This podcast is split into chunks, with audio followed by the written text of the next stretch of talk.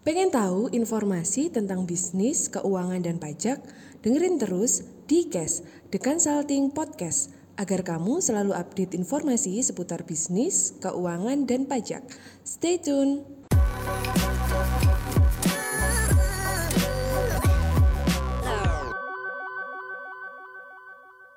Hey guys, we are live now. Hai sobat-sobat The Consulting, gimana kabar buat teman-teman sekalian? Semoga semuanya selalu diberkatin ya guys, selalu sehat, selalu banyak rezeki, selalu usahanya lancar, selalu panjang umur, selalu semangat ya. Pokoknya yang baik-baik lah ya. Semuanya yang baik-baik buat teman-teman sekalian ya. Kita akan ngobrolin soal bisnis, soal cara marketing guys ya. Jadi gini, acara kolaborasi yang kita lakukan dengan uh, sekolah pembisnis ya. Dan hari ini kita akan ngobrol dengan Pak Yosef Abbas ya. Beliau akan uh, ngobrol soal tambah income ya, tambah income tanpa jual barang ya. Cara marketing the invisible business jasa. Wih, keren guys ya. Jadi ini salah satu topik yang menarik di mana nanti teman-teman bisa belajar juga uh, terkait dengan cara menambah income tanpa jual barang ya itu yang akan kita bawakan kurang lebih satu jam ke depan dan semoga materi atau topik IG Live hari ini Dengobis bisa bermanfaat buat teman-teman sekalian ya saya akan undang Pak Isep untuk join ya semoga dengan marketing ya halo apa kabar Pak Baik Pak, baik. Akhir tahun. Hei, ya? mantap, mantap, mantap. Akhir tahun ya Pak, ya akhir tahun nih ya. Tadi sempat uh, introduce di Pak Deddy ngomongin mengenai akhir yes, tahun. Yes, Yes, yes, yes. Ini biasanya kalau akhir tahun teman-teman ini mulai mikirin soal ini Pak, soal omset, ya, target, deadline yeah. gitu ya.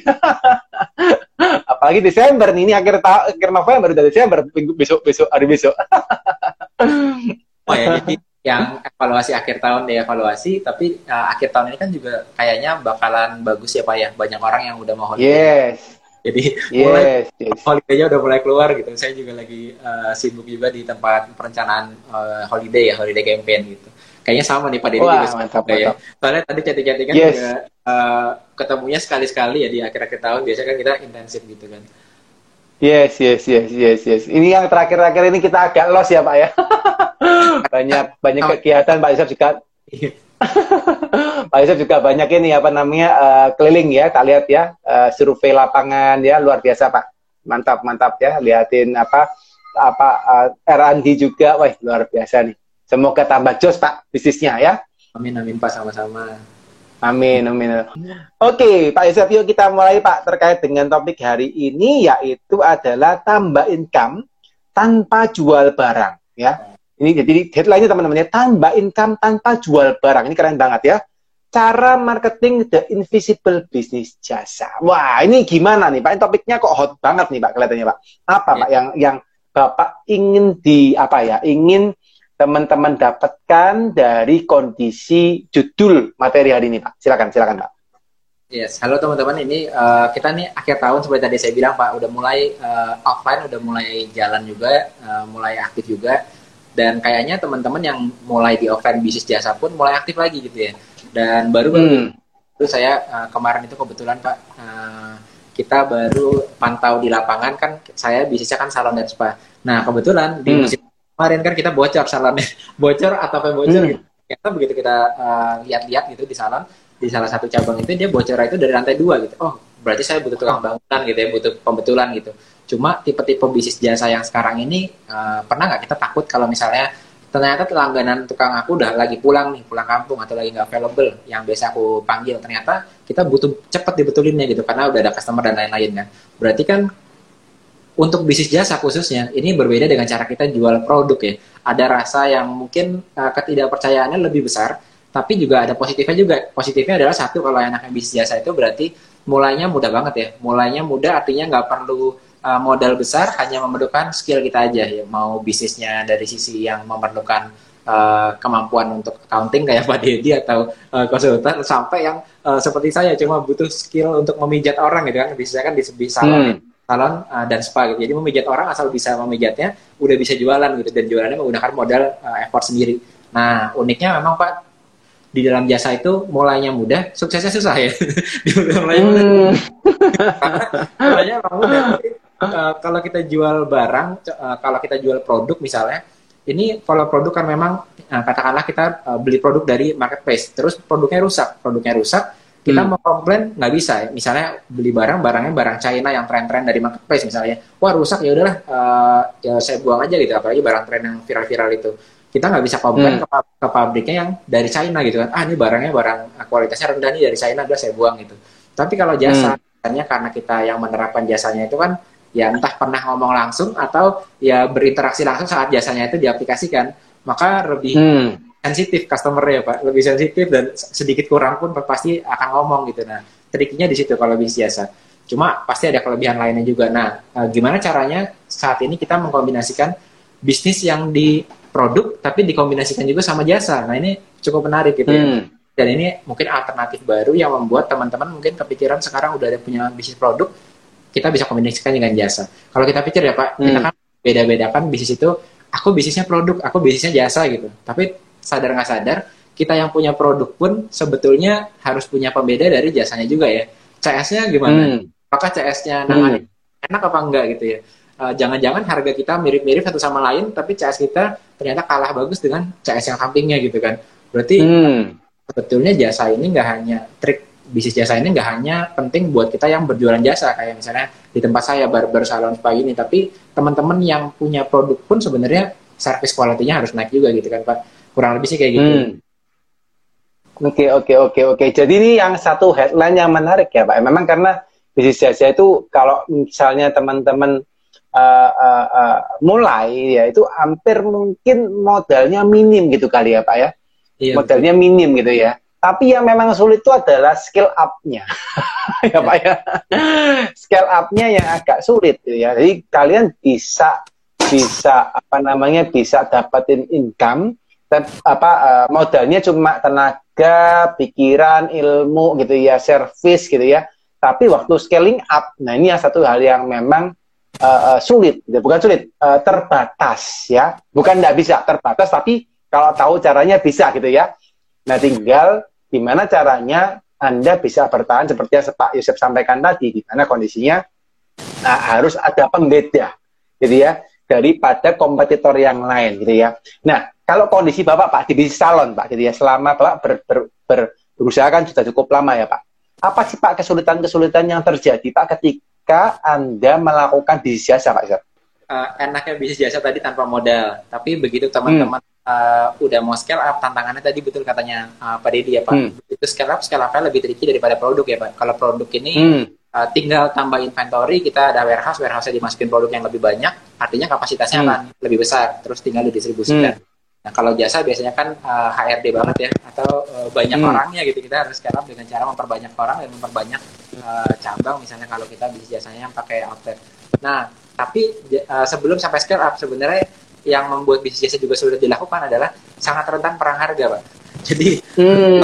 kalau produk kan ya, Pak, ada ada modalnya. Kita uh, yes. dari pabrik berapa, jadi reseller berapa profitnya, jadi distributor hmm. berapa, jadi agent berapa. Berarti banding hmm. harganya pasti range-nya kurang lebih dari range harga modal itu gitu. Mau dibanting nggak mungkin sampai nol gitu ya. Nah kalau jasa pak, kalau jasa ini kita bisa jadi harganya tinggi sebenarnya kompetitor lain, tapi kita bisa banding sampai nol gitu, sampai kita bingung. Hmm. jasa sampai nol rupiah nih gimana ceritanya dia bisa uh, hmm. bisnis ya gitu kan pak ya. Oke oke oke, Pak Yusuf pernah nggak Pak melakukan strategi seperti yang Bapak sampaikan Pak? Um, Atau pernah nggak melihat orang seperti itu? Banyak Pak, apalagi di usaha yang saya jalani Pak di, di jasa salon dan spa oh. dan baru barber apalagi Pak itu memang oh. banyak yang memang harus ada strateginya ya. Beberapa nah, saya ingat hmm. Kalau misalnya teman-teman pernah jalan ya zaman dulu itu ada tuang poles sepatu ya, pak tuang semir. Hmm. Sepatu. Hmm. Terus dia anak-anak ini duduk di pinggir jalan, kasihan kita kan melihat anak-anak ini tuh. Hmm. Nah, ternyata yes. anak itu uh, ada orang lewat bawa bapak, ternyata siang-siang dia orang pada kerja, eh, nggak uh, ada yang beli semir sepatunya di tengah jalan. Dia pikir kok saya udah jualan sesuatu tapi kok nggak ada yang beli ternyata ya udahlah hmm. daripada saya nggak ngapa-ngapain ini ada orang lagi duduk di stasiun saya semir aja sepatunya gitu ternyata hmm. setelah dia semir sepatunya itu kok anehnya di belakang bapak tadi ada yang ngantri satu orang ada yang ngantri dua orang gitu ya nah setelah oh. tidak sadar si anak ini mereka uh, dia nyemir sepatu itu ternyata dia membuat jasa dia yang nggak kelihatan kan semir sepatu itu kan jasa ya pak siapa yang mau semir hmm. sepatu nggak ada yang mau. Begitu dia teriak siapa yang mau semir sepatu? Nggak ada yang mau. Tapi begitu dia nyemir si bapaknya dan terlihat sepatunya, oh mengkilap juga ya sepatunya disemir ya. Akhirnya ada yang Hmm. belakangnya gitu. Nah jadi eh, Hmm. sebenarnya si filosofi bisnis jasa ini adalah gimana caranya uh, kita jual jasa yang nggak terlihat, tapi kita buat terlihat dan bukan kita uh, marketing dengan cara saya bisa melakukan jasa A, jasa B, jasa C gitu. Seperti anak tadi kan ke terminal dia Hmm. bilang "Yo, siapa yang mau semir sepatu sama saya gitu. Ternyata nggak ada yang mau nyemir Hmm. sepatu. Cuma begitu dia Hmm. coba semir bapak-bapak tadi, ternyata orang lain ngantri di belakangnya gitu pak. Nah itu salah satu uh, tipsnya gitu pak. Jadi buatlah jasa kita terlihat seperti apa. Hmm, oke oke oke. Pak, kalau dengan analogi tadi, apakah benar atau apakah kita diperkenankan Pak itu secara konsep marketing ya Pak bahwa kita memberikan eh, suatu hal yang gratis kepada customer atau atau apakah itu tidak akan menimbulkan bahwa customer ini menjadi eh, free minded gitu Pak? Bagaimana kira-kira pendapat Pak Yusuf? Sebetulnya uh, tergantung bisnis memang Pak ya. Kalau mungkin jasa kan uh, range-nya besar banget. Ada yang jasanya Hmm. seperti uh, saya pikirnya kalau kayak dokter, lawyer gitu ya. Hmm. Mereka kan uh, bisa ngasih gratis biasanya pro bono misalnya ya. Nah, pro bono Hmm. pembuktian bahwa dia sebenarnya qualified untuk menangani si klien tertentu gitu kan. Artinya selain memang Hmm. tapi juga ada pembuktian skillnya dia bahwa oh aku nih nanganin pro bono dia dan ya, itu berhasil gitu kayak sekarang sih Hotmart kan juga ada ya pak ya pro bono nanganin Yes, yes, yes. klien gitu gitu jadi Yes. satu memang ada fungsinya kita strategi untuk uh, bukan cutting price justru di free lebih bagus gitu jadi kalau cutting price justru bisa Hmm. orang katakanlah aku tadinya bayar satu juta di cutting price-nya jadi lima ratus ribu jangan-jangan Hmm. harga jual jasanya ini lima ratus ribu aku harus bayar satu juta Hmm. aku sebagai klien yang kemarin gitu pembeli aku dulu pelanggan merasa tertipu kan jadinya kok dulu saya beli Hmm. Sekarang jadi 500 misalnya gitu ya kalau kalau Hmm. sama. Makanya kalau di jasa ini dibandingin banting harga lebih baik gratis sekalian gitu ibaratnya. Karena begitu gratis Hmm. ini ibaratnya kita uh, menawarkan kayak lawyer pro bono tadi gitu. Karena memang kita nawarinnya gratis untuk pembuktian uh, servis kita. Tapi itu jadi salah satu poin uh, membuat kita bisa memvisibelkan atau uh, jasanya nggak kelihatan jadi terlihat. Karena ada case study kliennya salah satunya kan jadi selain kita pro bono dapat juga tapi kita juga dapat case study klien. Oh bagus ya ternyata ya bisa nolongin gitu. Tapi uh, kita Hmm. juga uh, mengubah persepsi klien kita. Jadi kayak uh, atau pelanggan kita. Harganya tadinya uh, 2 juta dipotong jadi lima ratus ribu. Oh tadi berarti yang kemarin saya beli Hmm. saya salah nih. Kemarin baru aja beli 2 juta ternyata sekarang turun jadi lima ratus ribu gitu. Terutama kalau jasa sih pak. Hmm. kalau produk mungkin bisa pakai cara potong harga gitu ya.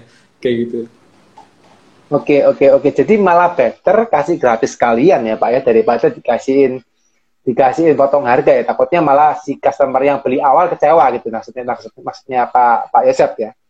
Iya, kalau itu kalau jasa tertentu yang sifatnya kayak tadi ya cukup kompleks ya, Pak. Jadi bagus mending Oke. kasih.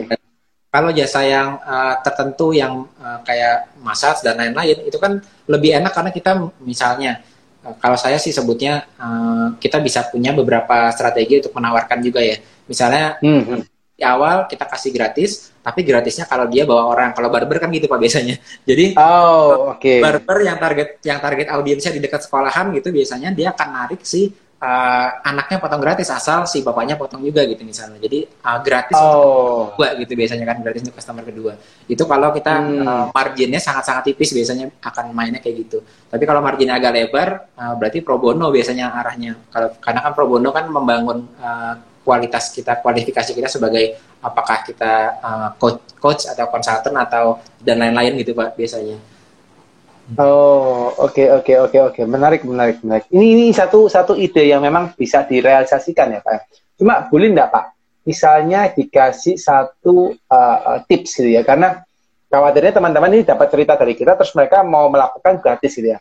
Nah, Iya, tapi yang kita Iya pikirkan tricky banget ya pak ya Nah, ini Pak, ini kan ini kan tricky gitu ya. Iya. Ah, dapat insightnya hari ini malam ini ngomong sama Pak Yosef, wih, oh gratis nih, bagus nih, langsung Iya. gratis Pak gitu ya besok kan gitu. Nah, Iya. yang perlu kita garis bawain, apa yang mesti kita pikirkan Pak, ketika kita itu memberikan promo gratis, tapi tidak secara gratisan seterus menerus. Nah, ini apa Pak kira-kira Pak tipsnya Pak? Iya, sebetulnya kalau promo gratis ini mirip kayak kalau di produk potong harga ya, Pak. Kita bisa Yes. Potong harga terus-terusan, tapi kan bisnisnya nggak akan jalan. Sama seperti yang di jasa uh, yang sering kita lihat paling parah kan di sisi grafik desain gitu ya, yang hmm. edit edit itu kan potong harganya udah bukan potong harga lagi ya mungkin uh, hmm. harga luar biasa parah gitu. Kalaupun dijual mungkin hmm. uh, harga price-nya itu juga juga mepet-mepet gitu ibarat sama effort yang dia keluarkan hmm. timpal gitu kan. Nah, hmm. uh, sebetulnya yang saya bilang tadi uh, potong harga itu di awal memang untuk dapat attention bagus atau uh, free itu untuk dapat attention bagus. Cuma bukan hmm. untuk mendapatkan customer jangka panjang gitu karena semua pebisnis jasa yang punya skill pasti bisa harganya 200 dipotong jadi dipotong harga hmm. atau di freein kan semuanya bisa melakukannya ya Pak ya.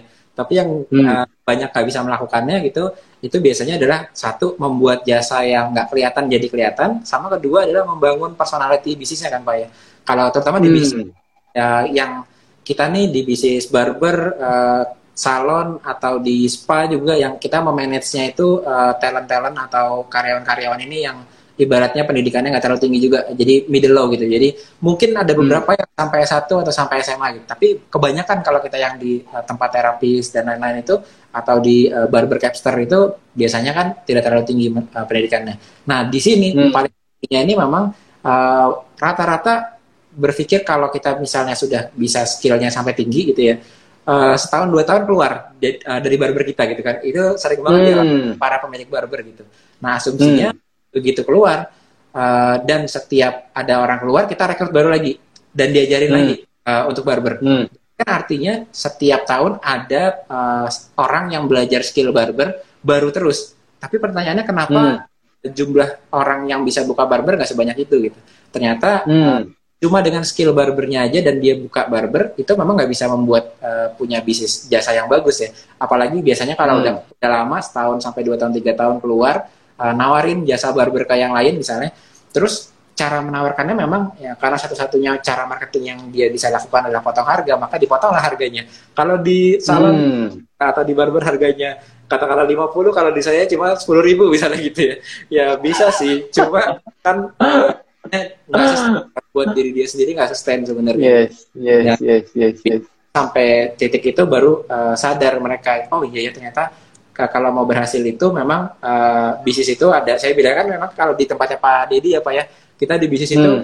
jebakannya ada dua ya Pak terutama di bisnis hmm. jasa kalau di bisnis produk jebakannya mungkin cuma satu kita bisa jualan kita anggap kita bisa punya bisnis itu kan jebakan di bisnis hmm. produk Pak ya.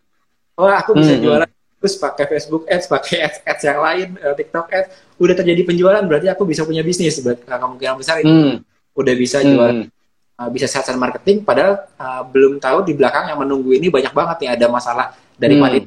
sistemnya ada masalah HRD-nya ada masalah hmm. finansial ada udah bikin jelimet puyang gitu kan tapi ternyata hmm. kalau bisnis jasa selain jebakan tadi itu ada jebakan namanya saya bilangnya uh, expertise uh, jebakan expertise gitu pak jadi oke okay.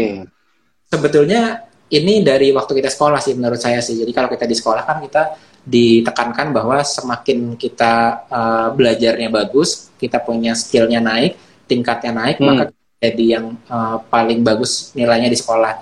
Jadi secara otomatis kita berbisnis yang pakai bisnisnya ekspertis, kita berusaha naikin level kemampuan kita untuk menguasai suatu hal tersebut gitu. Ah, nggak uh, salah hmm. juga nggak salah juga ini kan saya sharingnya dari kacamata marketing ya teman-teman ya soalnya hmm. karena uh, takutnya ada yang memang uh, meningkatkan expertise lalu berpikir berarti nggak penting dong punya uh, level expertise yang bagus ya penting banget kalau hmm. berarti kalau kita hmm. jual makanan kan makanannya harus enak ya pak masa jual hmm. makanan makanannya nggak enak terus promosinya bagus gitu nah jadi hmm. hmm, hmm. memang betul expertise-nya mesti harus kita tingkatin terus gitu ya kayak misalnya tadi uh, lawyer atau dokter atau bahkan kayak saya barber gitu ya. Barber nih barberman ini banyak yang beli tools tambahan-tambahan atau dia bahkan beli uh, course-course yang cukup mahal untuk uh, potong rambut. Ada yang ngambil course hmm. sampai ke Jepang dan lain-lain gitu. Ada yang ngambil course sampai ke U, uh, apa ke UK kan. Barber kan di UK juga bagus gitu. Udah ngambil course hmm. jauh-jauh dengan harapan kayak kita sekolah tuh. Makin naik hmm. berarti artinya rewardnya makin besar. Kalau kita di sekolah kan begitu kita belajarnya naik level, kemampuan kita makin menguasai banyak knowledge-nya, maka dapat nilai bagus gitu. dapat nilai bagus dari sekolah gitu. Oh, rumusnya berarti hmm. kayak gini nih kalau kita usaha di jasa. Ternyata yang ditemukan, hmm. kita udah upgrade expertise-nya, udah ngambil course ke mana-mana masalah skill potong rambut misalnya, atau barber, atau salon, atau spa, atau bisnis jasa lainnya, uh, graphic design, hmm. atau animasi gitu ya. Ternyata hmm. yang yang kita alami begitu kita balik lagi ke dunia bisnis, aku kira ngambil skill yang lebih tinggi membuatku lebih laku di pasar gitu ya. Ternyata nggak terjadi gitu dan itu uh, banyak banget jebakan yang mengalami hal itu kan mungkin Pak Deddy kan juga di bisnis jasa juga ya Pak. Jadi ini uh, salah satu jebakan yang mungkin di teman-teman yang di produk nggak mengalami tapi teman-teman yang di uh, bisnis jasa ini sering banget banyaknya kejebak gitu dan nggak jarang juga ini membuat bisnisnya nggak bisa berjalan gitu kan Pak. Hmm, nice, nice, nice, nice. Nah, Pak tertarik tadi yang dari penyampaiannya Pak Yosef di mana? Kalau misalnya kita buka barber gitu ya Pak ya, terus kondisinya adalah uh, orang yang kita bekerja di kita setahun dua tahun udah pinter nih gitu ya, udah potongnya jago, terus dia punya uh, klien gitu ya, yang mana kondisinya dia bisa ibaratnya itu ya secara tidak tampak itu melayani Pak ya di luar jam kerja gitu ya. Dan then akhirnya dia bisa lakukan ya atau bahkan dia bisa buka salon sendiri atau apa pun ya Pak. Nah, itu kan akan terjadi terus-menerus Pak.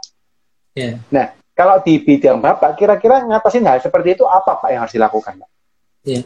Mungkin uh, perbedaannya kalau di jasa itu memang kan kita membelinya kayak tadi saya ketemu uh, bisnis jasa ketemu anak-anak yang uh, di pinggir jalan tadi yang semir sepatu. Hmm. Memang kita awalnya membeli ada yang hmm. semir itu pokoknya ada jasanya, urgent saya lagi butuh atau lagi pengen saya beli. Tapi kebanyakan jasa-jasa hmm. karena itu kita perlu selain menjual produknya tadi, menjual jasanya atau ekspertisnya tadi, kenapa hmm. banyak mereka yang nggak berhasil adalah nggak berfokus sama uh, relationshipnya kan, sama uh, hmm. kita untuk ngedapetin trust dari orangnya gitu. Karena uh, tadi di awal saya sempat tanya siapa di sini yang merasa kalau misalnya kemarinnya lagi uh, hujan deras terus bocor atapnya uh, kita mau nggak ngambil sembarang tukang uh, untuk ngebanderin atap kita gitu? Ternyata kan kita nggak mau hmm. ya. Ada loh tukang tapi kita masih ragu-ragu gitu. Bahkan sekarang pak sekarang kalau saya nyari tukang itu uh, saya sempat membandingkan sama platform-platform yang nawarin uh, review di beberapa platform tukang pertukangan. Kan ada tuh sekarang yes. ada beberapa platform. Mm -hmm. saya compare juga gitu Bahkan kadang-kadang kita berpikir, iya sih tapi harganya di sini mahal nih. Tapi dia udah ada uh, jumlah kliennya bagus, reviewnya bagus. Kayaknya nggak apa-apa deh saya bayar mahal sedikit gitu. Dibandingin yang kita ngambil hmm. kita nggak tahu gitu. Nah berarti kan ada sesuatu yang terjadi ya walaupun uh, mungkin sebetulnya ada orang-orang lain di luar sana yang bisa betul atau rumah jauh skillnya lebih bagus. Ke, tapi hmm. kenapa nggak bisa dapat klien mungkin karena belum membuat yang tadi jasanya itu yang tadinya nggak kelihatan atau invisible jadi visible. Nah salah satunya kalau di bidang yang tadi pertukangan ya nah, cari review yang bagus uh, masuk ke platform-platform kayak tadi gitu kan bisa ngumpulin uh, kredibilitasnya mereka gitu. Nah itu penting banget hmm. sih jasa. Jadi kalau kita yang punya outlet berarti kumpulin uh, tadi review dari Google misalnya gitu ya. Nah itu membuat jasa kita hmm. kelihatan atau sesimpel kalau yang aku sama sekali buta terhadap uh, online marketing atau digital marketing. Nah, hmm. salon yang uh, atau barbershop yang setahu saya itu menggunakan strategi itu yang kayak gini, Pak. Jadi kan barbershop itu kalau awal-awal buka memang nggak terlalu ramai ya, begitu udah berjalan tiga hmm. bulan. Karena kan udah habis nih teman-temannya yang waktu grand opening gitu kan. Grand opening kan hmm. ramai. Begitu selesai grand opening nggak ada yang datang gitu. Nah, hmm. uniknya kalau di bisnis jasa, begitu salon atau barbershop atau si uh, bisnisnya spanya dia itu sepi gitu ya itu semuanya pada duduk-duduk kan. Nungguin aja main HP semua gitu. Terapis atau casternya pada main HP semua gitu. Nah hmm. tapi ada beberapa yang dia ngerti oh ternyata bis jasa ini kuncinya adalah membuat yang nggak kelihatan jadi kelihatan. Nah kalau hmm. di outlet beneran berarti yang terlihat itu apa? Movementnya orang. Orang jalan-jalan di dalam outlet. Itu kalau di hmm. ada kacanya di luar kelihatan ada movement gitu orang akan jadi uh, tertarik nih ada apa kegiatan apa gitu karena memang bisnis jasa ini invincible jadi salah satu yang bisa menggantikan jadi visible adalah pergerakan di dalam outlet nah jadi uh, hmm. waktu lagi sepi kita justru create something di dalam outlet kita kita buat sesuatu di uh, outlet kita nah itu membuat yang tadinya hmm. kelihatan jasanya malah orang jadi bertanya-tanya ini lagi ada apa gitu salah satunya kayak gitu Oke, oke, oke, oke. Jadi create something ya Pak kuncinya Pak ya. Yeah. Pak tertarik tadi Bapak sempat ngomong soal Google uh, apa review ya Pak, ya, Google review. Menurut Bapak seberapa penting sih Pak Google review itu untuk bisnis jasa Pak? Uh, mungkin kalau dulu itu nggak terlalu diperhatikan Pak. Kalau saya setahu saya hmm. tadi seperti uh, lawyer, dokter gitu. Udah ada yang dari generasi ke generasi itu mereka sama uh, ininya turun temurun. Hmm. Ya. Oh orang tua hmm. dulu uh, kuliahnya di kedokteran, anakku juga kedokteran juga gitu sudah udah punya hmm uh, klinik sendiri gitu ya. Tapi banyak yang ada di uh, Google itu dicari nggak ada gitu dan mereka Hmm. tapi sebenarnya uh, yang zaman sekarang ini pola-pola kita tuh nyarinya kan dari online contohnya yang anak Hmm. sekarang ya siapa di sini yang termasuk anak milenial atau Gen Z yang mungkin kalau kita ada tadi ada permasalahan pipa di rumah bocor atau atau Hmm. tembok tiba berjamur udah males Hmm. untuk benerin ya kan kita kan aduh aduh, mesti ngecat kayak gini lagi gitu. Kalau kita yang zaman dulu kan kita memang uh, terpaksa ngebenerin sendiri gitu ya. Kalau di kota-kota besar sekarang itu sebabnya anak-anak milenial Gen Z lebih senang tinggal di apartemen ketimbang punya rumah kan sebenarnya kan. Benar. kalau apartemen kan ya udah tinggal di apartemen semuanya maintenance-nya ditangani gitu ya. Nah tapi yang Hmm. memang terpaksa mereka tinggal di uh, rumah memang ada rumah akhirnya mereka terbiasa sama tadi aplikasi-aplikasi yang uh, yang memang bisnis jasa tapi yang mereka ini menyediakan rating-rating gitu ya bahkan satu Hmm. startup itu kan dari Korea masuk ke Indonesia di bidang tadi tuh di bidang uh, ya istilahnya uh, bangunan dan lain-lain tuh Hmm. jadi uh, memang mulai shifting dari yang jasa ini nggak kelihatan tadinya kita kalau nyari itu nyari orang sekitar kan pak biasanya kan ya ada nggak tukang Hmm, hmm. ini siapa sih yang kenal mandor gitu ya ibaratnya kalau Hmm. sekarang semuanya masuk ke online digital kan jadi itu salah satu shifting yang mungkin paling dirasakan karena kan semua orang kan punya rumah ya gitu jadi uh, ngerasain juga Hmm. ya feel-nya gitu kalau di uh, spa atau di salon atau barber kan mungkin nggak semuanya merasakan gitu pak. Tapi kalau di uh, beberapa area beberapa industri itu udah mulai kerasa banget pak. Nah contohnya kalau tadi yang uh, butuh personal branding misalnya kayak lawyer tadi. Nah se- gimana sih cara membuat selain tadi ada strategi uh, kita kasih pro bono itu kan free ya pak? Kasih free pro bono Hmm. dapat dapat Hmm. case. Dari case-nya itu kita bisa angkat bahwa kita telah uh, berhasil menangani sebuah case gitu atau dari bisnis jasa yang lainnya. Hmm. Tapi bisa juga kita membuat bisnisnya jadi visible. Contohnya kalau lawyer itu kalau kita ke office-nya nggak ada lawyer yang mejanya itu biasa aja biasanya ya. Mejanya pasti Hmm. paling ruangannya gitu kan. Nah itu kan sebenarnya uh, membuat servisnya dia ini jadi visible sehingga orang yang datang ke tempat dia yakin ngambil jasanya dia gitu. Atau kalau misalnya di akuntan ya pak, di akuntan kan juga kan biasanya gitu uh, menunjukkan bahwa dia ini bisa meriksa dengan bagus, uh, bookkeepingnya bagus, artinya penampilannya biasanya lebih rapi, lebih tidy, terus uh, Hmm. juga konvensional pakai pakai jas lah dan lain-lain gitu. Kenapa seperti itu? Karena kita membuat jasa yang nggak terlihat, value-nya nggak terlihat, Hmm. tapi jadi visible. Jadi ada tanda-tanda. Hmm. Nah, jadi kadang-kadang yang paling bahaya, kita tahu kita mau masuk bisnis jasa, tapi kita belum eh, belum tahu bahwa customer itu memang nyari sinyal atau clue-clue di eh, bisnis jasa kita. Dan kadang-kadang Hmm. Kita belum ngerancang clue apa ya yang membuat jasa kita jadi visible gitu. Nah ini biasanya eh, kelemahan kita yang akhirnya ujung-ujungnya jadi tadi, ah ya udah deh kalau nggak saya tawarin graphic design nggak ada yang eh, ngambil, saya potong harga aja bahkan supaya ada yang masuk saya kasih gratis dengan harapan biasanya ya Hmm. eh, yang eh, jasa-jasa itu harapannya memang begitu dikasih gratis nantinya dari gratis akan akan eh, ada konsepnya itu upsell ya di upsell ke yang berbayar. Hmm. Tapi eh, mungkin dari pengalaman ya Pak ya, orang kalau udah masuk yang gratis kan bisa di upsell sampai yang berbayar gitu. Kalau di bisnis jasa gitu, karena mereka udah percaya, ya saya dapat gratis kok, kok saya harus bayar gitu ya biasanya ya. Hmm. Jadi memang eh, beda ya orang yang yang tadi Pak Deddy bilang, makanya tadi juga Pak Deddy kan sempat ya ini juga ya. Memang bener ya bisa strategi gratis karena saya yakin orang yang masuk dari yang gratis sama yang jasa yang berbayar udah pasti beda orang kan Pak ya. Butuh strategi bisnis yang ideal untuk bisa mengembangkan usaha dengan lebih luar biasa? Dapatkan video series People System Finance dengan kunjungi www.theconsulting.id slash video series. Hmm. Pak, boleh enggak Pak, misalnya dikasih satu contoh yang pernah Bapak lakukan ya Pak di usaha Bapak atau di usaha Bapak yang pernah bantuin gitu ya, maksudnya di uh, uh, Ya. apa klien-klien yang pernah Bapak tanganin gitu ya terkait dengan hal ini.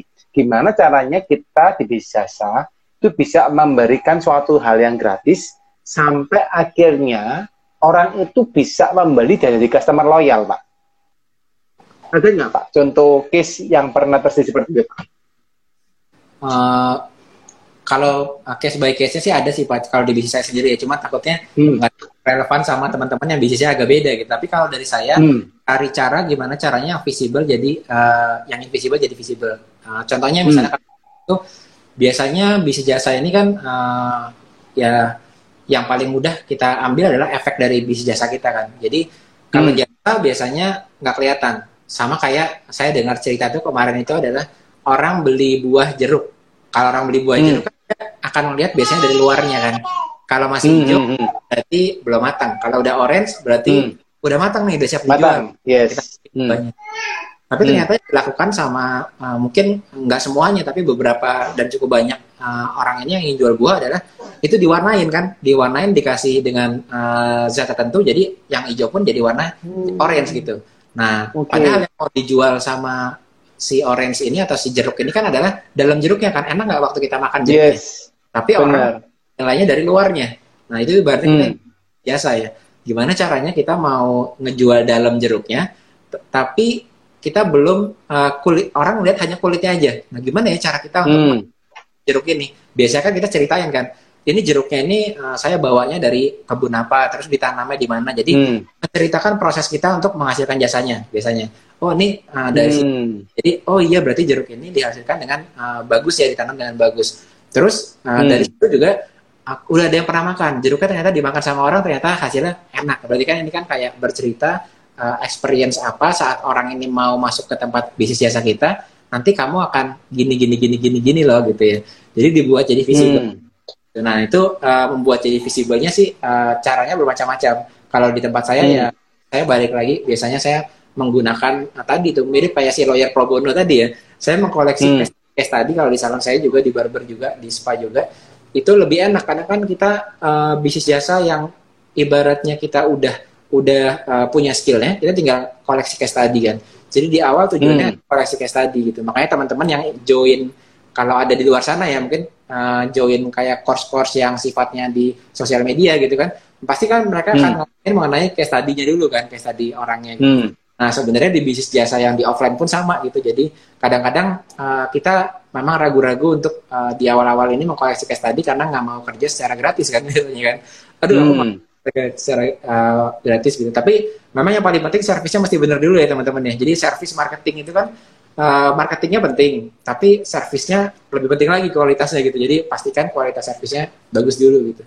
Kalau saya baca dari uh, salah satu buku yang saya suka kan dari Seth Godin tuh, dia ada namanya uh, 10 People Principles. Jadi 10 Hmm. orang. Kalau kita baru masuk bisnis jasa, uh, kita coba dulu ke 10 orang yang kita tahu mereka udah kenal kita. Karena kan tantangan bisnis jasa Hmm. tadi, gimana caranya orang bisa kayak tadi tukang tukang yang kita nggak kenal tapi kita mau betulin rumah kan butuh kepercayaan maka kita shortcut Hmm. dulu cari yang udah percaya dulu siapa baru kita tahu Hmm. 10 orang tadi gitu nah kalau misalnya 10 orang tadi aja masih belum uh, merasakan jasa kita bagus uh, jasa teman-teman bagus jangan dimarketingin ya karena karena Hmm. udah percaya kita aja masih merasakan uh, belum bagus jasanya gitu kita udah Hmm. mau belajar benar. kita marketingin. Nah itu uh, the first rule dari Seth Godin. Terus yang kedua, uh, misalnya teman-teman buat advertising buat jasa. Misalnya aku udah punya salon, punya barber, punya klinik, punya atau jasa-jasa lainnya. Pasang advertising Hmm. itu yang bagus yang kayak gimana gitu. Biasanya kan nanyanya gitu ya. Hmm. Pasang di sosial media itu bagusnya kayak gimana gitu. Nah kalau dari rule of thumb saya dari dari uh, cara kita mengevaluasi adalah pertama-tama kalau kita udah udah uh, merancang "Eh, ini kayaknya udah paling bagus nih terus kita masukin uh, ke promo gitu bisa pack promote kah atau Hmm. ad kah atau ads kah gitu tapi ternyata Hmm. kita bilang bagus itu ternyata nggak bekerja berarti mungkin ada yang Hmm. salah dari service kita gitu ya karena produk atau service yang bagus memang sangat sulit eh yang yang buruk memang sangat sulit untuk dijual kan. Jadi ini Hmm. juga saya alami soalnya ya. Ke- kalau saya kan awalnya dari uh, dari uh, bisnis salon terus dari salon saya pindah. Tadinya uh, salon itu untuk wanita jadi pasang bulu mata dan lain-lain. Masuk ke bidang spa. Bisnisnya sama Hmm. jasa. Asumsi saya adalah loh saya pernah di bisnis jasa kalau saya pindah ke bisnis jasa yang lainnya kurang lebih sama lah caranya ya. Cara dapetin customernya polanya sama cara uh, apa namanya cara retain customernya supaya customer mau datang lagi itu polanya kurang lebih sama. Oh struktur pengelolaannya sistemnya kurang lebih sama lah. Coba saya duplikasi ke tempat yang uh, home spa gitu ya. Begitu diduplikasi ternyata kan sangat berbeda sekali cara cara bermainnya tapi karena saya nggak nggak tahu juga gitu begitu baru pertama kali masuk waktu itu terus akhirnya kita marketingin udah pakai budget udah banyak budget di depannya ternyata oh ternyata ini cara uh, bermainnya sangat jauh berbeda ya misalnya kalau di bisnis yang uh, home massage misalnya home massage itu Hmm. transport itu biasanya free jadi nggak pakai transport sama sekali kan bahkan biasanya kalau home home massage itu uh, dari tempatnya si kita salon atau si tempat spanya ke tempat customer ini si yang uh, pijat atau yang massage ini harus bisa bawa motor biasanya satu syaratnya. Jadi uh, dengan harga yang udah murah dan maunya itu uh, transportnya gratis biasanya itu kriteria yang di home spa. Nah jadi akhirnya hmm. cara bermainnya kita belum ngerti dan kita udah keburu marketing dan kita belum menguji bahwa oh ternyata memang uh, cara bermainnya itu seperti itu itu akhirnya akan membuat kita jadinya nggak profitable. Nah jadi kalau pas awal-awal uh, tadi saya bilang itu akhirnya sekarang begitu kita merubah sesuatu sesuatu saya blast ke WhatsApp blast dulu kan karena hmm. database gitu tes dulu oh ternyata ada komplain tertentu ada feedback tertentu ya maka kita modifikasi hmm. gitu dan cara caranya nah ternyata sesama bisnis jasa pun memang nggak bisa dipukul rata makanya kadang-kadang saya juga kalau ditanya ya saya share berdasarkan apa yang saya uh, jalani aja gitu pak hmm. ada ada general general juga kan walaupun kayak gitu yes yes yes karena setiap bisnis caranya beda ya pak ya Iya. Caranya nggak nggak nggak bisa sama ya, mesti mesti apa namanya dimodifikasi sesuai dengan kebutuhan. Tapi ini menarik ya Pak, karena kondisinya kan kalau kita lihat di lapangan gitu ya, bahwa ketika kita melakukan implementasi A gitu ya, Let's tadi Bapak misalnya uh, kita memberikan dia satu treatment gratis kalau orang kedua uh, gratis untuk orang kedua, orang yang pertama bayar, misalnya seperti itu. Itu kan bisa datengin orang baru ke tempat yang kita mas. Setelah itu kan apa yang kita mesti lakukan kan itu yang mesti dipikirkan ya Pak Isep ya. Iya betul Pak. Nah ini tadi ngomong-ngomong mengenai uh, sosial media ini kalau mungkin kan teman-teman uh, ingin belajar hmm. mengenai gimana caranya bisnis jasa di sosial media misalnya. Nah hmm, hmm. juga baru baru lihat mengenai TikTok untuk berjualan bisnis yang sifatnya ini jasa dan ini masih jarang hmm. Jadi kalau di TikTok ini hmm uh, menggunakannya itu kebanyakan di online itu kayak uh, salon atau barber atau yang uh, spa itu masih masuknya ke cara-cara yang uh, mungkin kita bilangnya post di Instagram terus dan lain-lain gitu. Tapi hmm. sekarang udah ada yang menggunakan TikTok Live uh, untuk jualan jasa juga gitu ya. Mungkin kalau TikTok hmm. Live kita kan tahunya jual produk ya, produk live selling gitu ya. Hmm. Tapi ternyata ada uh, cara untuk membuat kita satu kedatangan customer, kedua kita bisa memanfaatkan ditumpuk antara bisnis jasa kita dengan produk yang kita jual di sana gitu. Bahkan dengan produk hmm. sebagai affiliate-nya. Nah contohnya salah satu uh, bisnis yang barber itu uh, kalau dicari di TikTok itu juga ada. Uh, jadi dia nih uh, memanfaatkan eksistensi outletnya dia untuk live selling. Jadi jadi sama-sama jualannya hmm. untuk laki-laki uh, jadi pomade dan lain-lain. Tapi kan nggak semua orang itu bisa jualan dengan menggunakan outlet yang dia punya gitu ya. Dan nah si hmm dia udah ada barbernya. Dia live selling uh, untuk sambil ngeliatin outletnya dia tapi sambil dia jualan produk-produk dan jawabin si uh, komplain-komplain atau pertanyaan-pertanyaan kenapa ya kok rambut saya ini uh, makin tipis misalnya? Atau kenapa ya kok saya habis uh, pakai gel itu kok kelihatannya rambut saya jadi kayak gatal gitu-gitu. Itu dijawabin hmm. sama di uh, TikTok live. Terus diarahin ke uh, produknya dia yang sebetulnya itu produk yang memang mereka jual tapi yang berkaitan dengan uh, komplain-komplain atau gejala-gejala masalah-masalah seputar barbershop gitu. Jadi sambil hmm. uh, strateginya mereka itu sambil ada yang nanganin si uh, kliennya mereka atau si pelanggannya mereka motongin rambut, si resepsionisnya atau si orang yang jadi resepsionis atau atau store manager. Tapi kalau masih kecil kan biasanya kita nggak ada store manager. Tapi yang resepsionis hmm. Orang resepsionis ini itu kalau teman-teman punya bisnis jasa sengaja di hire yang memang mereka ini udah terbiasa sama sosial media atau TikTok gitu. Dan ini hmm. udah ada di beberapa yang di bisnis jasa, terutama yang satu lagi itu pet shop. Pet shop juga sama pak. Resepsionisnya hmm. cari yang memang dia ini bisa uh, fasih di sosial media. Jadi yang dilakukan adalah dia ngebantuin untuk live selling untuk uh, bisnis jasanya gitu. Jadi akhirnya oh. source of income-nya ada tiga jadi tiga tuh uh, kalau barber ya, kalau barber atau salon atau spa ini uh, mainnya kurang lebih sama. Jadi satu dia jual jasanya dengan dia live hmm. di TikTok dan jawabin pertanyaan aja itu hmm. sudah orang yang tahu mengenai bisnis kita. Karena sekarang itu ya teman-teman hmm. di, di TikTok pun kan biasanya ada tadinya awalnya cuma satu tab ya, tab tab following hmm. sama tab uh, eh, FYP kan for you page gitu. Cuma yes, yes. sekarang yang bisnis lokal, bisnis jasa ini ada empat tab nih. Jadi ada tab, hmm. tab tab friends namanya, tapi ada lagi tab nearby namanya. Jadi uh, bisnis-bisnis hmm. yang live yang ada di sekitar kita, yang bisnis yang teman-teman punya alat jasa, ini langsung kelihatan di live TikTok gitu. Hmm. hmm. Itu uh, banyak dimanfaatkan oleh teman-teman yang pebisnis jasa yang punya outlet gitu.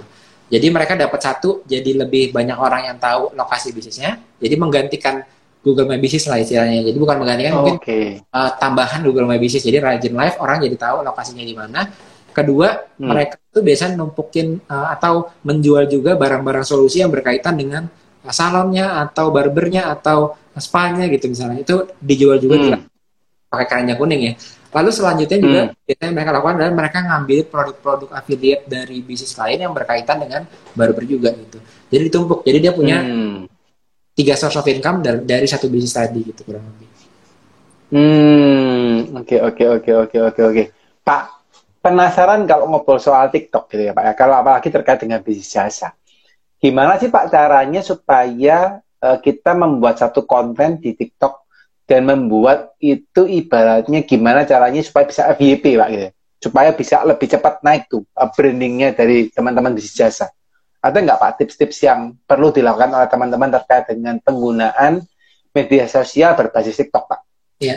Ini kebetulan saya bukan orang bukan orang konten pak, bukan orang sosial media, hmm. Expert juga kan. Jadi kalau masuk ke FYP mungkin uh, bisa banyak banget belajar dari yang teman-teman kita yang seorang spesialis konten kreator kak ngajar mengenai konten kreator. Hmm. Kalau saya sih lebih sharing dari sisi pemilik bisnisnya gitu biasanya. Karena FYP hmm. menurut saya sebagai seorang pebisnis FYP itu bagus, tapi uh, pertanyaannya kita bisa nggak FYP tiap bulan kan? Kadang-kadang kan juga sulit. Hmm yang uh, kita mesti lakukan adalah satu punya sistem untuk konsisten creating konten seperti yang kita kayak Pak Didi hmm. sistem untuk creating konsisten konten. Yes, untuk, yes. Ya tebak kan Pak ya, apalagi kalau kita udah nggak udah nggak sendiri lah ya. Kalau kita bisa masih sendirian kita bisa nyoba untuk FYP ikutin terus. Tapi kalau udah sebagai hmm. seorang bisnis ya Pak, kita kan sehari harinya bukan sulit ya benar. Di situ kan. Uh, akhirnya hmm. kita yang penting punya sistem buat constantly creating konten tapi yang saya lakukan itu uh, langsung promosi aja di daerah sekitar kita. Kayak TikTok sekarang itu udah bisa uh, di Instagram juga sama saya melakukannya menggunakan advertising tapi areanya lokal dan ini udah bisa dilakukan di hmm. TikTok. Jadi itu itu hmm. untuk bisnis jasa gitu ya. Dan itu teman-teman mesti eksplor ke situ kalau bisnisnya itu yang sifatnya jasa kayak tadi.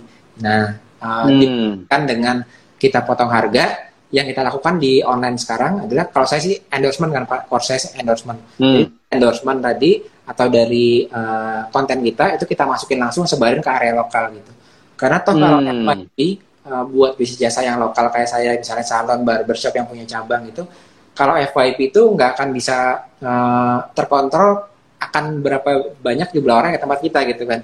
Kecuali kita hmm. kalau di Instagram ya Pak, bisnis yang sifatnya punya restoran atau kafe atau klinik atau tadi bengkel atau jasa tertentu itu masangnya kan kita biasanya pet promote jadi pet promote di akun-akun hmm. daerah gitu di pet promote di akun daerah berarti orang daerah yang dari sekitar situ akan melihat dan karena paling enggak udah kumpulannya udah terkelola sendiri bahwa akun daerah Tangerang biasanya ada ada Tangerang ada info Tangerang misalnya hmm. gitu kan berarti kan followernya hmm. udah udah ada kolamnya sendiri gitu nah itu berarti lebih efektif buat kita tapi kalau misalnya masuk ke TikTok dan itu betul-betul FYP mungkin nggak semuanya bisa langsung uh, impact kalau bisnis teman-teman cabangnya cuma satu apa dua misalnya bisnis pemula gitu. hmm. Kalau cabangnya hmm. udah hmm. banyak tersebar di Jabodetabek bahkan di luar Jawa, FYP jadi bagus karena karena uh, terlihatnya lebih luas kan kalau FYP di TikTok terlihat hmm. Indonesia gitu. Nah jadi kalau buat hmm. teman yang baru mulai bisnis mungkin tadinya bisnis jasa, apalagi jasanya masih satu cabang cabang pertama, itu lebih efektif untuk gunain lokal marketing atau cara marketing lokal dari sosial media gitu. Hmm, itu lebih ngefek ya Pak daripada kita buang iklan-iklan yang nggak jelas ya Pak. Karena kan senternya kan di dekatnya lokasi kita, istilahnya seperti itu Pak ya. Iya betul Oke oke oke oke oke oke. Nah Pak kalau dari pengalaman Bapak Pak, better kalau menggunakan uh, uh, tadi ya itu kan masuk ke ads ya pak ya ke, ke ads ya uh, apa namanya untuk uh, apa strategi marketingnya itu apakah kita menggunakan seluruh platform pak gitu ya atau ada platform-platform tertentu saja pak yang penting digunakan Iya kalau saat ini platform-platform buat jasa kan uh, cukup banyak dan tersebar ya udah ada tuh platform-platform yang seputar tadi bangunan platform seputar hmm. salon mulai ada ada beberapa hmm seputar baru dari yang mau buat. Jadi uh, gerakan kadang-kadang yang kita sebagai kreator juga sama ya. Ini aku harus masuk hmm. ke mana ya? Masuk ke uh, Instagram atau ke TikTok misalnya gitu ya. Bisnis gue harus hmm, hmm. atau yang mana ya? Jawabannya yes, yes. kalau menurut saya sama seperti per, ini juga permainan di platform yang sifatnya marketplace tapi untuk jasa misalnya. Jadi kita hmm. sebagai bisnis pebisnis pebisnis jasa fokusnya memang di bisnis kita kan. Jadi platformnya akan hmm. tetap ada ada permainannya atau ada peperangan antar platform lah ya. Jadi peperangan antar platform Hmm. dari Instagram, dari YouTube, dari dari TikTok gitu. Mereka akan berperang Hmm. sendiri. Tapi jangan sampai Hmm. kita jadi nggak nggak punya alternatif nih. Karena kan kita nggak tahu mungkin Hmm. sekarang bagus, tapi kita nggak tahu dulu ada yang bilang TikTok nggak bagus. Ternyata sekarang jadi booming. Tapi nanti kita nggak tahu ada lagi nggak yang yang ada newsnya gitu. Jadi kalau buat Hmm. Yang kita lakukan adalah tetap uh, keeping bisnis kita ini itu ada di beberapa platform yang berbeda-beda gitu.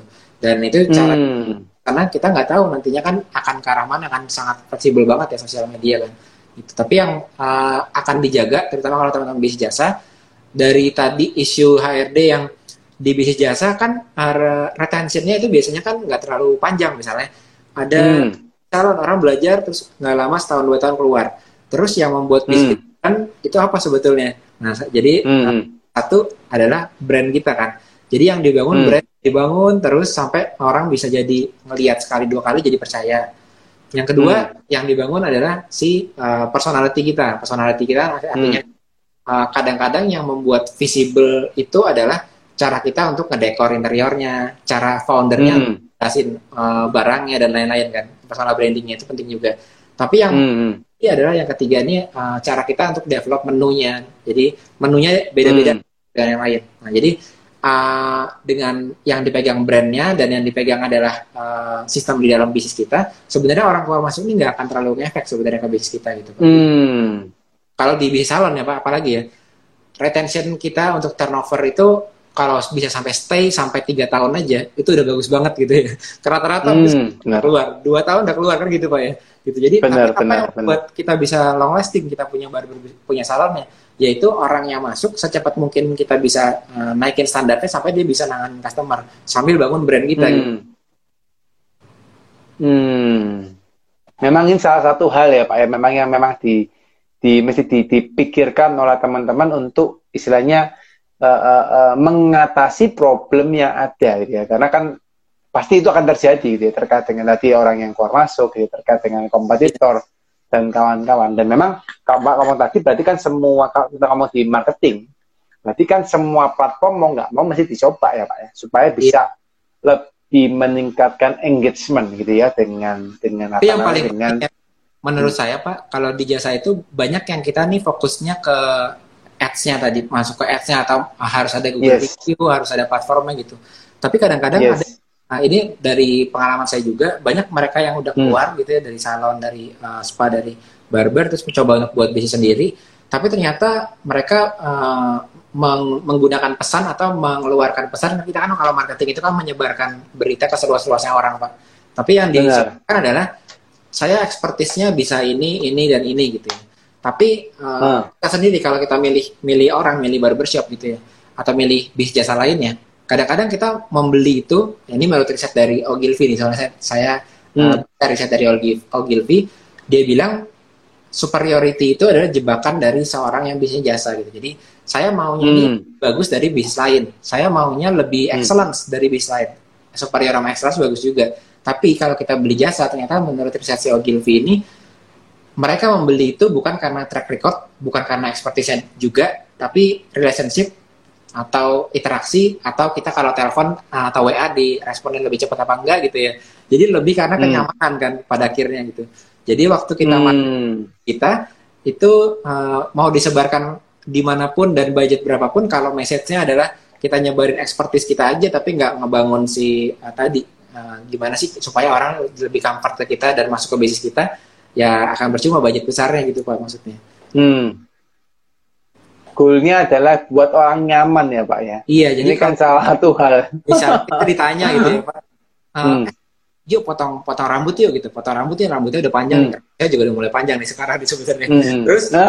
milih mau milih uh, barber kebetulan Hmm. uh, saya pergi lagi uh, nginep misalnya lagi enam bulan lagi ke kota lain gitu kan lagi lagi buka Hmm. cabang kan kita lagi liatin misalnya gitu lagi lama di kota Hmm. Hmm. tapi udah panjang nih Hmm. terus saya harus pilih barber baru di sana kan kira-kira kita Hmm. ngeliatnya gimana apakah kita ngelihat oh ternyata barber ini udah pernah belajar sampai ke Jepang sampai ke UK gitu maka saya mau potong Hmm. sampai gitu atau ini kayaknya Hmm. barber ini eh, bagus nih karena dia kayaknya udah uh, track recordnya udah nanganin berapa banyak customer gitu kan kita kan uh, di Hmm. barber memang ada ya di barber itu kan berapa potong kepala istilahnya mereka akan naik Hmm. Tapi apa customer hmm. waktu lagi milih mau potong sama siapa itu ngelihat itu semuanya gitu. Tapi ternyata yang customer kan adalah yang kelihatan aja kan kayak nah, iya, jadi kita berpikir bahwa tingkat expertise itu atau kita harus lebih excellence dari yang lain itu memang penting buat diri kita untuk uh, retain hmm. customer untuk supaya customernya hmm. potong lagi potong lagi gitu kan harus bagus. Hmm. Tapi si customer kita ini nggak punya, saya bilangnya nggak punya uh, kemampuan yang dalam banget seperti halnya kalau kita temenan sama barber lain ya. Kalau kita barber teman hmm. kita barber, kita kan bisa ngejudge ya atau Pak Benar. Uh, di accounting ada temannya yang juga ahli accounting juga, pasti kita bisa ngejudge kan, hmm. kan orang skillful apa enggak hmm. seperti gitu. Tapi customer kita sebenarnya nggak nggak menganalisa kita sedalam itu gitu ya. Artinya gitu kan. hmm. kan. Itu kan berarti point of view-nya kan kita balik kan. Kadang-kadang kita hmm. berpikir berarti aku harus uh, bagus nih, aku harus certified ini harus ngambil ke apa potong rambutnya harus pakai potongan uh, barber yang berkualitas harus pakai hmm. kalau potongnya gitu kan supaya uh, kualitas hasil potongannya bagus gitu. Tapi ternyata dari cerita tadi kalau saya mau ambil ke barber yang baru yang saya belum kenal semua itu nggak saya lihat gitu ya.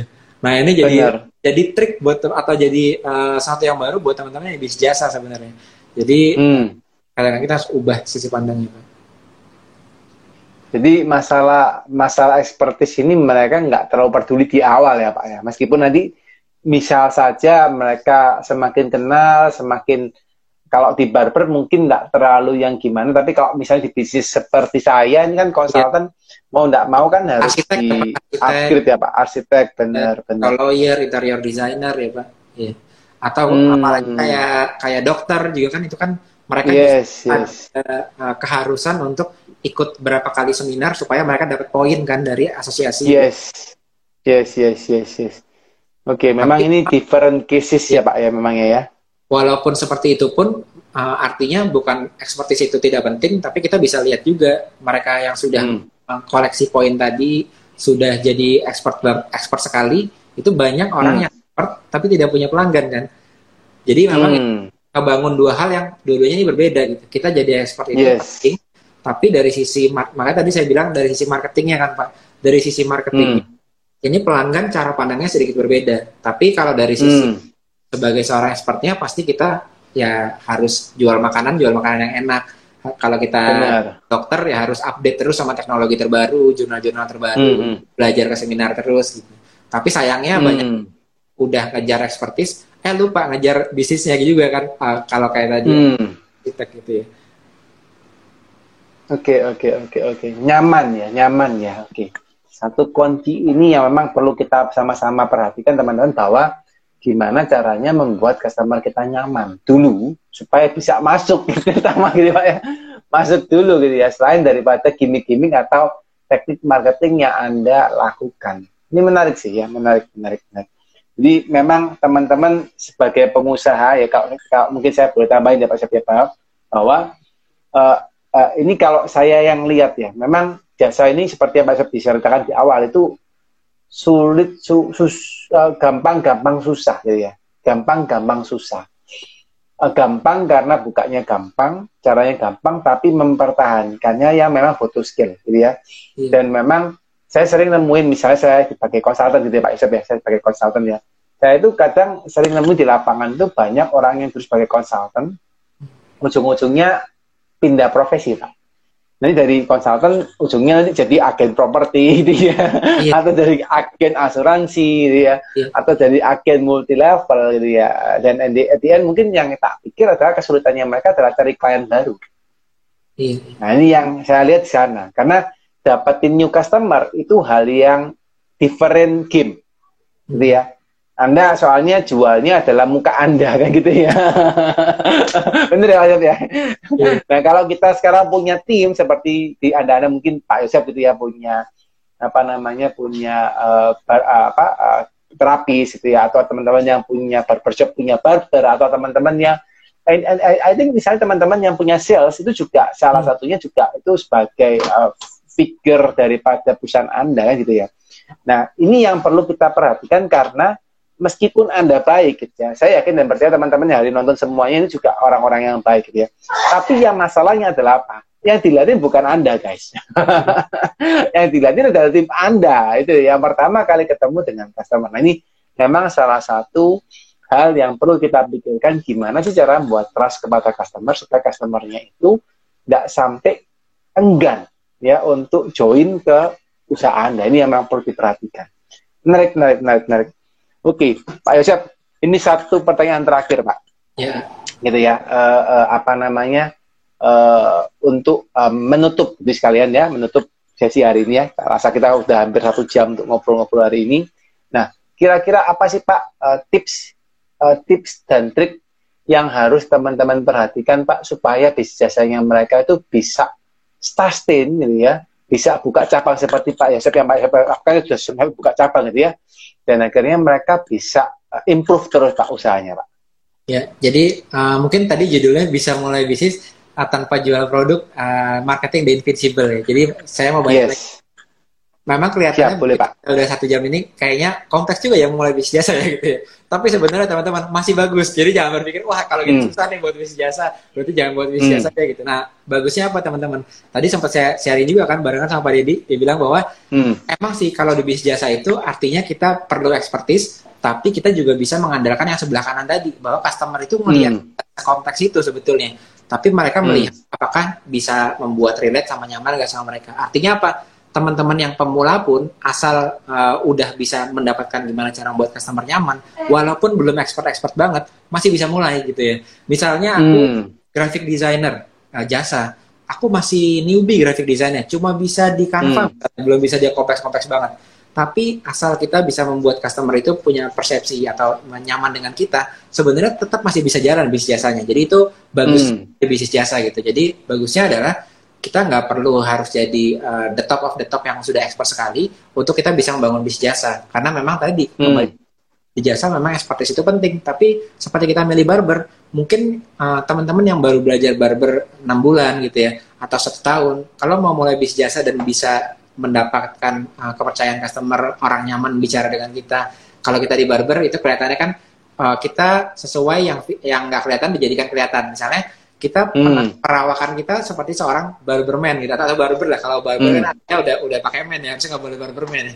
Jadi kita perawakan hmm. kelihatannya trusted sebagai seorang pemilik barber gitu. Terus kita begitu hmm. uh, ada orang datang, kita juga ngomongnya udah enak ya sama orang tersebut. Berarti kan kita udah ngebuat nyaman begitu udah nyaman mungkin teman-teman skillnya belum belajar barber sampai ke UK misalnya nggak udah hmm. belum kompetisi barber menang di beberapa kompetisi gitu belum sampai expert hmm. itu tapi kita yang udah punya skill apa pun itu masih bisa mulai bisnis jasa walaupun expertise belum terlalu tinggi jadi itu enaknya bisnis jasa bahwa nggak harus expert banget tapi kita udah bisa mulai gitu pak Oke, oke, oke, oke. Nice, nice ya teman-teman ya sharing dari Pak Yosep hari ini ya. Nanti gantian ya Deddy. Uh, Kita juga mau gantian belajar soalnya.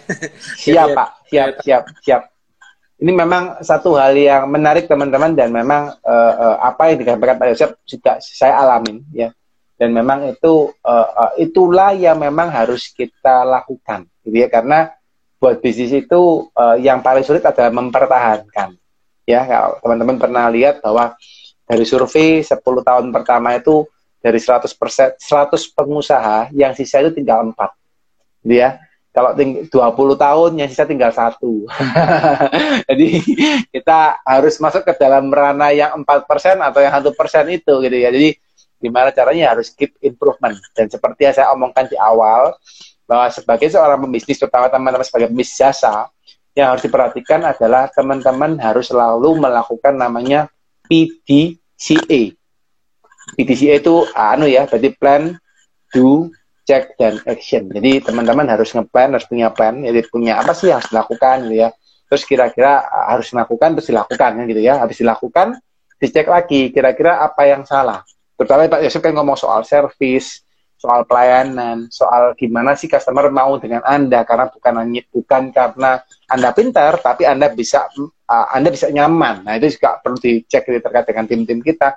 Dan terakhir kita evaluasi dan apa yang bisa diperbaiki. Nah, itu yang perlu kita lakukan, diperhatikan. Oke, teman-teman, kurang lebih seperti itu ya. Saya yakin dan percaya teman-teman pasti dapat manfaat dari sharing hari ini. Dan teman-teman yang belum nonton acara ini sampai habis ya, atau dari awal, teman-teman boleh nanti review ulang ya, boleh review ulang, boleh cek ulang. Buat teman-teman yang belum follow sekolah pembisnis, ayo sekarang di follow ya. Banyak konten-konten menarik ya, banyak apa namanya eh, materi-materi uh, menarik. Dan teman-teman yang pengen belajar ya, Pak Yosef banyak siapin e-course. E-course ya salah satunya adalah e-course endorse mastery. Itu keren banget dan saya sudah sempat belajar juga. Dan teman-teman yang pengen belajar supaya bisnis jasanya bisa lebih jos dengan cara endorse yang mungkin ya bayarnya murah atau maka malah nggak bayar gitu ya belajar ya nah itu mantap tuh ya dan teman-teman yang apa namanya pingin gitu ya mungkin bertanya lebih lanjut kepada Pak Yosef gitu ya pingin mungkin dapat eh, sharing dari Pak Yosef secara private nah nggak tahu mungkin boleh ya Pak ya DM ke Pak Yosef itu mungkin ya Iya, iya. Ke Yosef Abbas, jadi Instagram saya at Nah. Abbas. Iya. Nah, dari Pak Yosef Abbas ya nanti teman-teman searching aja di sekolah pembisnis pasti kelihatan tuh apa eh, Pak Yosef pasti selalu ada di sana ya. Itu teman-teman ya. Sam- eh, semoga hari ini acaranya bermanfaat dan teman-teman ya, semoga hari ini teman-teman yang nonton sampai akhir selalu diberkatin, selalu sehat, selalu berbahagia ya dan selalu banyak rezekinya. Amin gitu ya. Pak Yosef dan keluarga juga semoga Pak kebahagiaan, penyertaan, berkat bersama Bapak dan keluarga ya Pak Yosef ya. Mudah-mudahan sukses terus sampai akhir tahun ya Pak. Ini udah udah Q4 Amin. ya. Targetnya tercapai Pak semua Pak. Tercapai. Iya. Terus tahun depan 2023 tambah jos Pak gitu ya Pak ya. Oke, thank you so much Pak Yosef, thank you so much teman-teman ya. Sampai ketemu lagi di lain kesempatan ya. Sampai jumpa. Bye bye. Nah.